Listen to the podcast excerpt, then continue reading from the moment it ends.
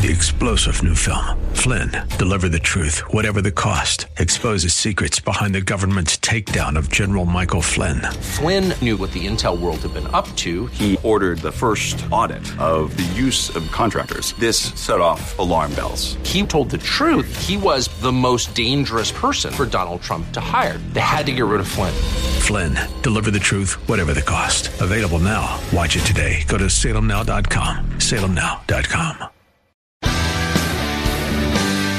Are you looking for truth from God's Word that you can understand and apply to your life? You'll find it today on Make It Clear with Dr. Stan Ponz, Bible teacher and president of Florida Bible College in beautiful Orlando. Listen now as Stan makes it clear.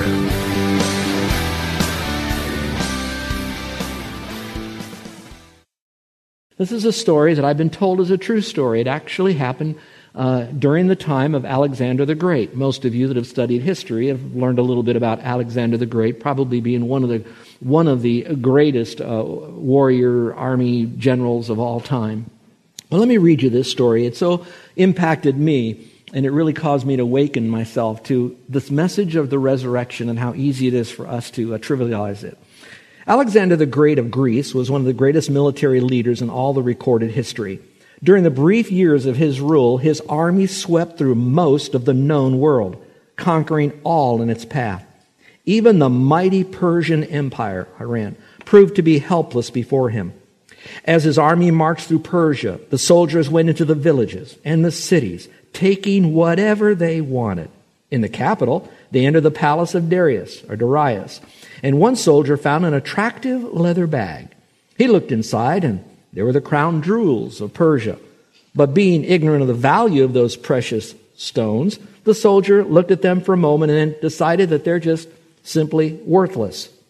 Just a bunch of shiny rocks.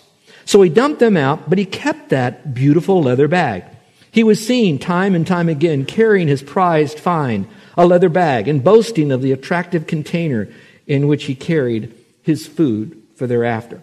Now, when I hear that story and I read that to you, it kind of brings a smile to my face how that he was so close to the crown jewels himself, knowing its value, and then being able to do something probably great with that.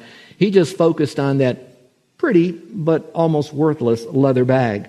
And as I read that, I sometimes think about people in the world today that sometimes they clutch a bag of pleasure, maybe some of the things that they thought would bring them great satisfaction in life. Maybe it's some of the things that they would eat, the wrong things, too much of it, drink the stuff, whatever it is that they can get a hold of that dulls their mind and clouds their thinking, all with those chemicals, just to throw away the precious jewels of physical health They've abused their body. Some of you might know a loved one who has misused their body and died a more untimely death, and I, I grieve for them and I grieve for your loss. But we all can do that. Or how about some of the people that they just fill their minds and their eyes and their hearts with lust. And so they look at it in a kind of a temporary, brief sexual gratification, only to throw away the jewels of a wonderful marriage that they could have had had they invested in it. And then perhaps, maybe even closer to home to some of us, we get so busy with life that we are just clutching our bag of hard work, long hours, because we want to buy things for our family, only then to throw away the jewel of what our children need the most our time, our love, all wrapped up in attention for them. And I hope that we don't do that. You know, as we right now celebrate Easter, I don't think there's a big box store you can go in that right as you walk in the door, you are facing all the pastel colors of Easter, of whether they're clothes to buy or trinkets that are out there. Think of all those marshmallow peeps and those chocolate bunnies. And think of all of those brightly colored eggs that are dyed. And now you're saying, wait, well, you're looking in my window at my house.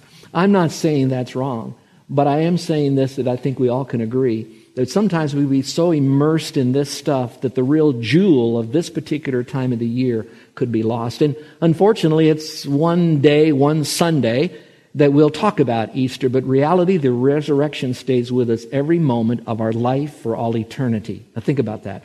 The resurrection of Christ is everything to us for every moment of our day. And so, should we celebrate Easter? Yeah. Should we celebrate Resurrection Sunday, which I prefer? Yes. But when should we celebrate it? every waking moment that we have in our life. And so, what I'd like to do is to bring to you from this passage at least four jewels that we should look at instead of that uh, nice leather, not so much bound Bible that we have, but the, the leather pouches in which we carry the things of the world and try to fill them up with so we don't miss that uh, handful of shiny stones. And you know, as you look at a stone, it may look nice and it may be shiny, it might be very colorful. But if we really look at it and we really know the value of that, we begin to appreciate it we begin to protect it, we begin to cherish it, but we also often will show it to others. Well, for us, we might have heard the resurrection even unsaved. We know that. Now that we're saved, we know the value of it to the first degree. But as we park on it, the value of the resurrection takes on the most meaning in our life. That how could we ever even use perhaps the word Easter sometimes in the same breath or conversation as Resurrection Sunday? And again, I'm not here to put a guilt trip on anyone. All I want to do is make again sure that we don't look merely at the beautiful leather bags and we miss some of the jewels that we would be out there. So today what we're going to do is we're going to look at four jewels from this passage and perhaps it'll give you some meaning of the significance of the resurrection. So what are some of those jewels? Number 1, the jewels of the resurrection determined his plan for our life. That there was a plan involved with Christ and what was going on even before man fell. Now think with me for just a moment. We know that Jesus Christ was already in existence before the world. He was there when the world was created. He is alive forevermore. So even though his body died, he still is alive forevermore. He's alive today and be alive forever and ever. That being said now, I want you to know that you and I were in the mind of God before we were born. And in God's mind, He designed us and He placed us in our mother's womb. He carefully did that. Now, whatever mother, whatever person, the mechanism of you being born was still permitted and prescribed by God because God wanted you to have life. Now, He wanted you to have life for as long as He wanted it or as short as He wanted it, but He wanted you to have life. But in that life, as valuable as it still could be in an unsaved state, there are a lot of talented people that really kind of warm our hearts with their talent. Doctors that have helped cure us that were still unsaved but at the same time, there's nothing more special than one that not only was designed by God, but in his designation that that person could become a part of his forever family by being born again in the family. So there's a plan of God and it's found in Christ, but I want you to know as a side note that you too are part of God's plan. And the plan of God with the resurrection is they're connected to your plan of the need for the resurrection in your own life. Would you follow with me just a moment as we go again over Acts chapter 2, verse 22 and 23? I want to show you some phrases in there as we do this. Peter begins by saying in verse 22, he says, Men of Israel. Now he's really talking to the head of households and the men there, particularly of Israel, and I've already explained why he did that. But he says, Now listen to these words.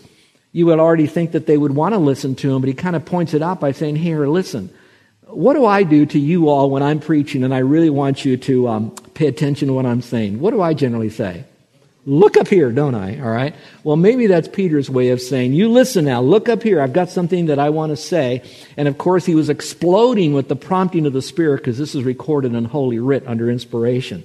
And he says, Jesus the Nazarene, a man attested to you by God with miracles and wonders and signs which God performed through him in your midst. Let's just stop there for a moment.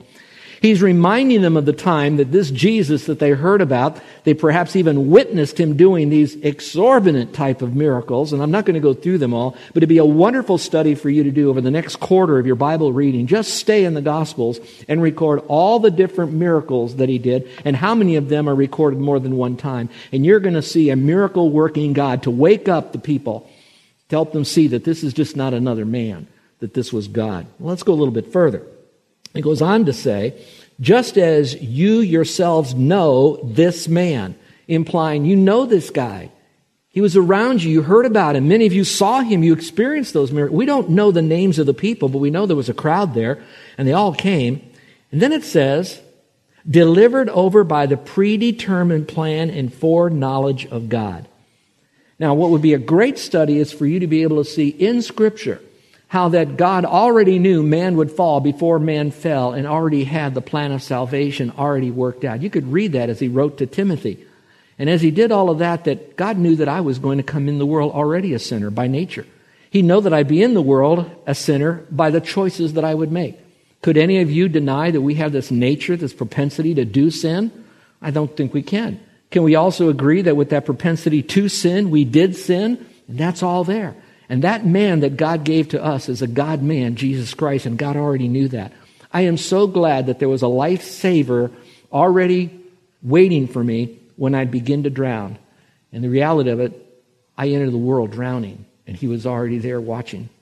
If you don't mind for a personal illustration, um, my mom told me this. She wasn't a believer. She did die a believer in Christ, but she said, Stan, you know, when you were born, you were born on Good Friday. And I said, Oh, I believe that. I've been good. No, no, no. I said, I didn't really Good Friday. She said, you, you were born on Good Friday. And she says, um, you know, we don't go to church. We don't believe all that kind of stuff. But there was a church that on Good Friday had a number of their people come in like a little choir, like a little praise team, and came into the hospital room where you were. And while you were there, they sang what I guess you call hymns while you were there. And then they said, and Carol brought this to me yesterday. I, I, I forgot all about this. She said, do you know your first picture that was taken of you as a baby? And I said, I hope I have my clothes on, you know, that kind of thing. You know how they do. She said, No, the very first picture that your family and I have now of you when you were born is looking up at the camera and you're holding your finger toward heaven. Now, I am not here to say that I was already uh, called uniquely by God like, like He did the apostles uh, or the prophets, but I can tell you that God has His hand on my life as He does yours. And so, as I go back over that, I want you to know that the Lord loves you very, very much, and He cares for you so much that even before you fell, it was already predetermined that there would be a sin bearer, a Savior for you and me, because God already knew in His plan no good works could ever save us, no religious ritual could ever save us. It's all according to His plan. And then it says, and the foreknowledge there. As I look at that, according to the, the plan of God, the predetermined plan, the boundaries were planned, but then the foreknowledge. So it's not just a passive knowledge that just accidentally happens. It was known ahead of time. So God not only had the plan, all right, I'm going to send a Savior, He actually did send the Savior. He not only had a plan that we would be saved by His death and resurrection, Jesus did die and He rose again from the dead. And that's why I'm glad you're listening at this point because you can have a lot of information and say, I agree with that. That is so true. But yet yourself, you have not yet placed your complete trust in Christ alone. Which in a sense brings us to the third. Look at the rest of the verse. It goes like this. Go back to the verse. He's now speaking, men of Israel, by extension to you and me in this room or listening uh, to my voice. It says, You nailed to a cross by the hands of godless men and put him to death. Well, let me clarify some truths in this passage, that last section there. What he's looking at these people out there, he says, You nailed them to the cross. Well, it's possible that there could be some of those soldiers lingering in the distance. I don't really know that. We don't know that. But I know more this that when Adam, the very first created man by God, the man created by God, when he fell, he brought the moral ruin of the human race. So all men have sinned in him and because of him, and now we're held responsible for our own sin. So therefore, in a sense, if I'm going to have eternal life, someone has to take the punishment for me. And so when Jesus died on the cross, he died up there. I didn't nail his hands physically to the cross. I didn't nail his ankles and his feet physically to the cross, but by extension, by my choice and nature, by me being a sinner, I invariably nailed him to the cross. And so did you. We all did. And then it says here, and put him to death. Now, you might say, no, no, no, no, no, no, no, no, no. I read Scripture. Scripture says the, the, the Jews really didn't kill him. The, the Romans really didn't kill him. One of them pronounced the death sentence. The other one actually carried it out. But we know Scripture says he willed himself to death up there, which to me is so significant. We cannot blame literally the Jews. We can't literally blame the Romans or the Gentiles. But in all of that scene, we can blame humanity because that's what we're divided into Jews Gentiles, and then again the church if you've trusted Christ as Savior. So, in a sense, we did nail him to the cross. We did put him to death because of our sin. He had to die. Why? Because that's part of the foreknowledge. Why? Because that's part of the predetermined plan. Now, let me make sure you understand this. In this context, you see two tensions going on at the same time. The first tension is how control God is and what he had to do so that we could be saved. That's his work. That's the sovereign will and work of God. Call it sovereign grace if you want. At the other side of this tension is that we still created the problem by what we did or didn't do, and therefore we now have only one way to get out of that, and that is by believing He did all of that for us, believing that it's not by good works, and then truly by ourselves placing our faith alone in Him. And so there is our own choice of whether or not we're going to choose to trust Christ as Savior. On the other hand, God predetermined all of that, and I would like to add this.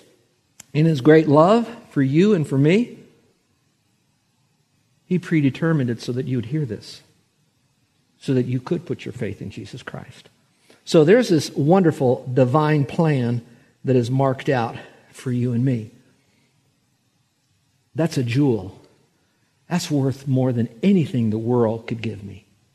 That God had me in his mind because I know that Christ was part of him who had me in his mind at the cross. Let's look at the second jewel. We're going to take that out of the bag now and look at it as well. The second jewel is the display of his divine power. This is so incredible. Let's go back to verse 24 now. Here's what it says in verse 24 He displayed his divine power. But God raised him, Christ, up again, putting an end to the agony of death, since it was impossible for him to be held in its power. Man, you talk about Jesus being God. You talk about Jesus, who's man, who died on the cross, but yet as God man, that he created the world, that he is in charge and he's large, that he could then take Christ's body, who is dead, dead, dead, dead, dead, dead, dead, dead, dead. His body was completely dead. And then take that and give it life again. Now that's incredible power. And the birth pangs mean, yep, he went through the pangs of of, of, of birth, that agony. That's what that pretty much means. And you women who have given birth, and we men, we can only experience it if we're in the room with you while you're going through it vicariously, but not really. But I will tell you, ladies, from a masculine point of view, that while you're there, and if the husband's in the room, um, he doesn't feel the pain, but he has a different kind of pain. A pain maybe that you won't have. And I'm not saying his is greater than yours. I'm not even going to say that it's equal to yours. But he is suffering something. And it's just natural. Part of the natural part of it is most men are providers and protectors. They want to provide you with all that you need so that you can be protected against anything that will assault you your thinking, your emotions, your body, even you spiritually. And so let me just make it real simple men are fixers. Men are fixers. And when you're going through all of that, they can't fix that. And they hate to see you suffer, knowing that you're bearing and birthing their child too. And so there's this helpless, hopeless, and maybe that's why these guys, they look at this and they say, I can't see my wife go through this. I can't hear her go through this. And I certainly don't like all the stuff that goes with it. And you know what I'm saying because we have kids here. And so what do they do? They pass out, all right? so there's a pain.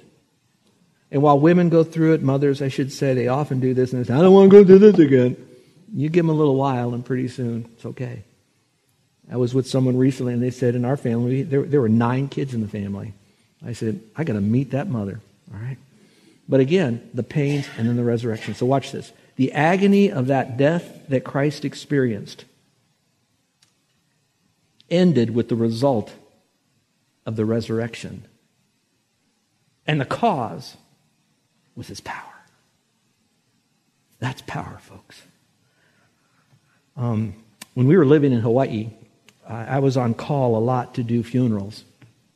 And uh, of unsaved people, I've had, you would not believe the backgrounds of people I had to do a funeral for that weren't saved, that were pagan out the kazoo. You, you just can't imagine. Uh, coming up with all the motorcycles and, and, and big entourages with the roughest characters, and now they want me to preach this message. And how do you do that? Well, sometimes we would get right to the gravesite and we get to the gravesite, beautiful grave area. The guy was former military, many of them were. We'd be at Punch Bowl, which is known as the Arlington Cemetery of the Pacific. And if you've been to Hawaii, you know what I'm talking about. And so while we're there, you can see all the graves, all of that. And so as I begin to talk to these family members around this rough and tough, hard to diaper guy that's now in the grave, or nearly in the grave, I would say, you know, I want to talk to you about this military guy. He's a really great military guy, and I thank him for what he's done for his country. We've listened to the honor guard, we've heard the rifles being shot, we folded the flag, heard taps, we're ready to go. I said, I'd like to tell you about another military man. This military man happened to be the commander in chief of the United States military, the first one who became president, George Washington. A lot of debate goes on on what kind of religious man he was, and I says, and I'm not here to try to figure all that out. But here's what I can tell you, dear ones, is that where George Washington is buried, and it's not at the monument in D.C., he said, you go down this path, a sidewalk, there's an archway. And above the archway, chiseled in that archway, happened to be a Bible passage. I'd like to think, because I have no other reason not to believe this, it was probably the favorite Bible passage of George Washington. If not, certainly his family. That Bible passage that is put above that um, archway is Romans 11 25 and 26. So, whether or not George Washington believed it or not, I do know it's an important one, and you now are alive and you can hear this. Listen to these words. Jesus is speaking them, and he says this I am the resurrection and the life. It means I came back from the dead. I resurrected. I made myself rise from the grave, but I'm also alive forevermore.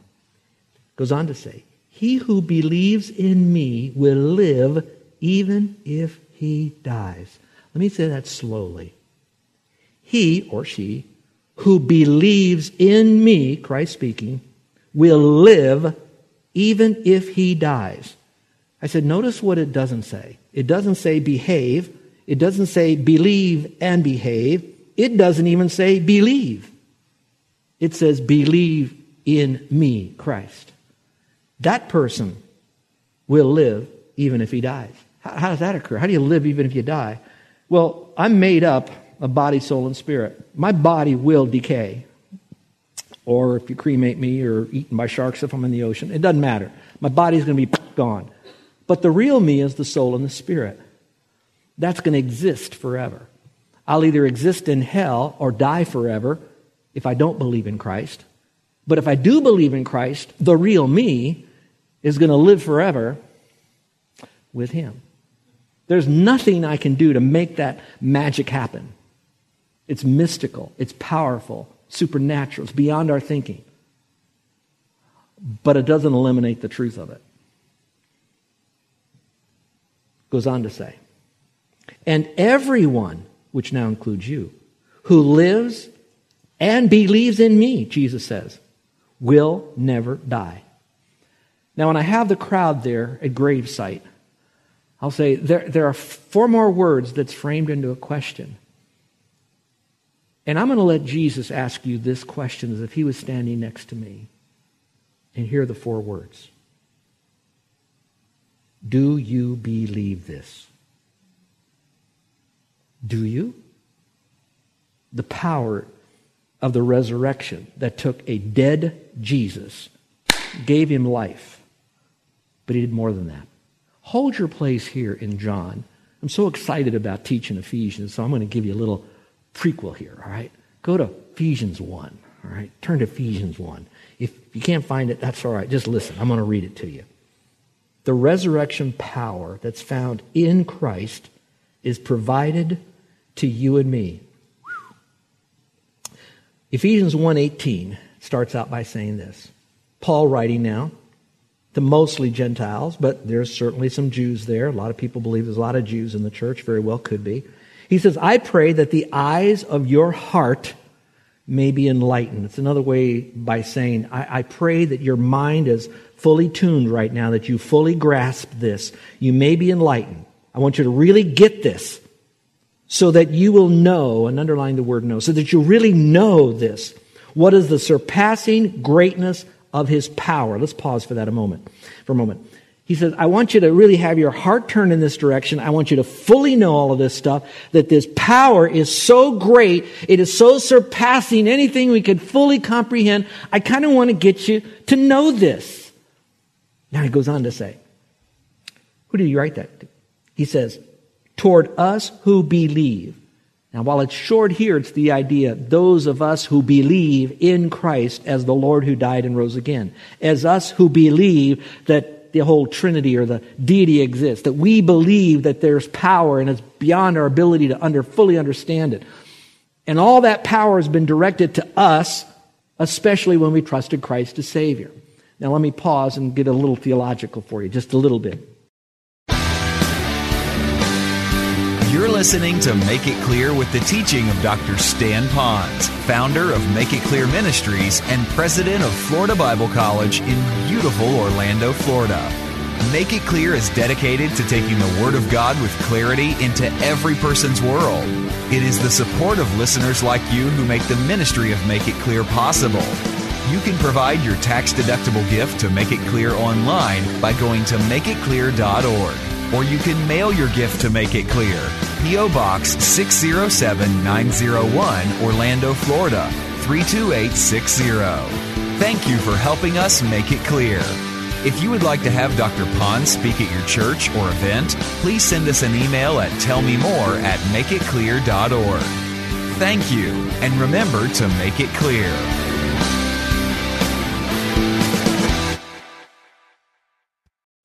Three star general Michael J. Flynn, head of the Pentagon Intelligence Agency, knew all the government's dirty secrets. He was one of the most respected generals in the military. Flynn knew what the intel world had been up to. He understood its funding. He ordered the first audit of the use of contractors. This set off alarm bells. The explosive new documentary, Flynn, Deliver the Truth, Whatever the Cost, and covers the facts behind this scandal. Flynn told the truth. He was the most dangerous person for Donald Trump to hire. I find out the worst enemy that I'm going to face in my life is right here in America. They took my assessment and they wanted me to change it. And I was like, I'm not changing it. They had to get rid of Flynn. With in depth interviews, archival footage, and never before seen personal records of the man behind the headlines. I just felt like I was drowning. Flynn, deliver the truth, whatever the cost. Available now. Watch it today. Go to salemnow.com. Salemnow.com.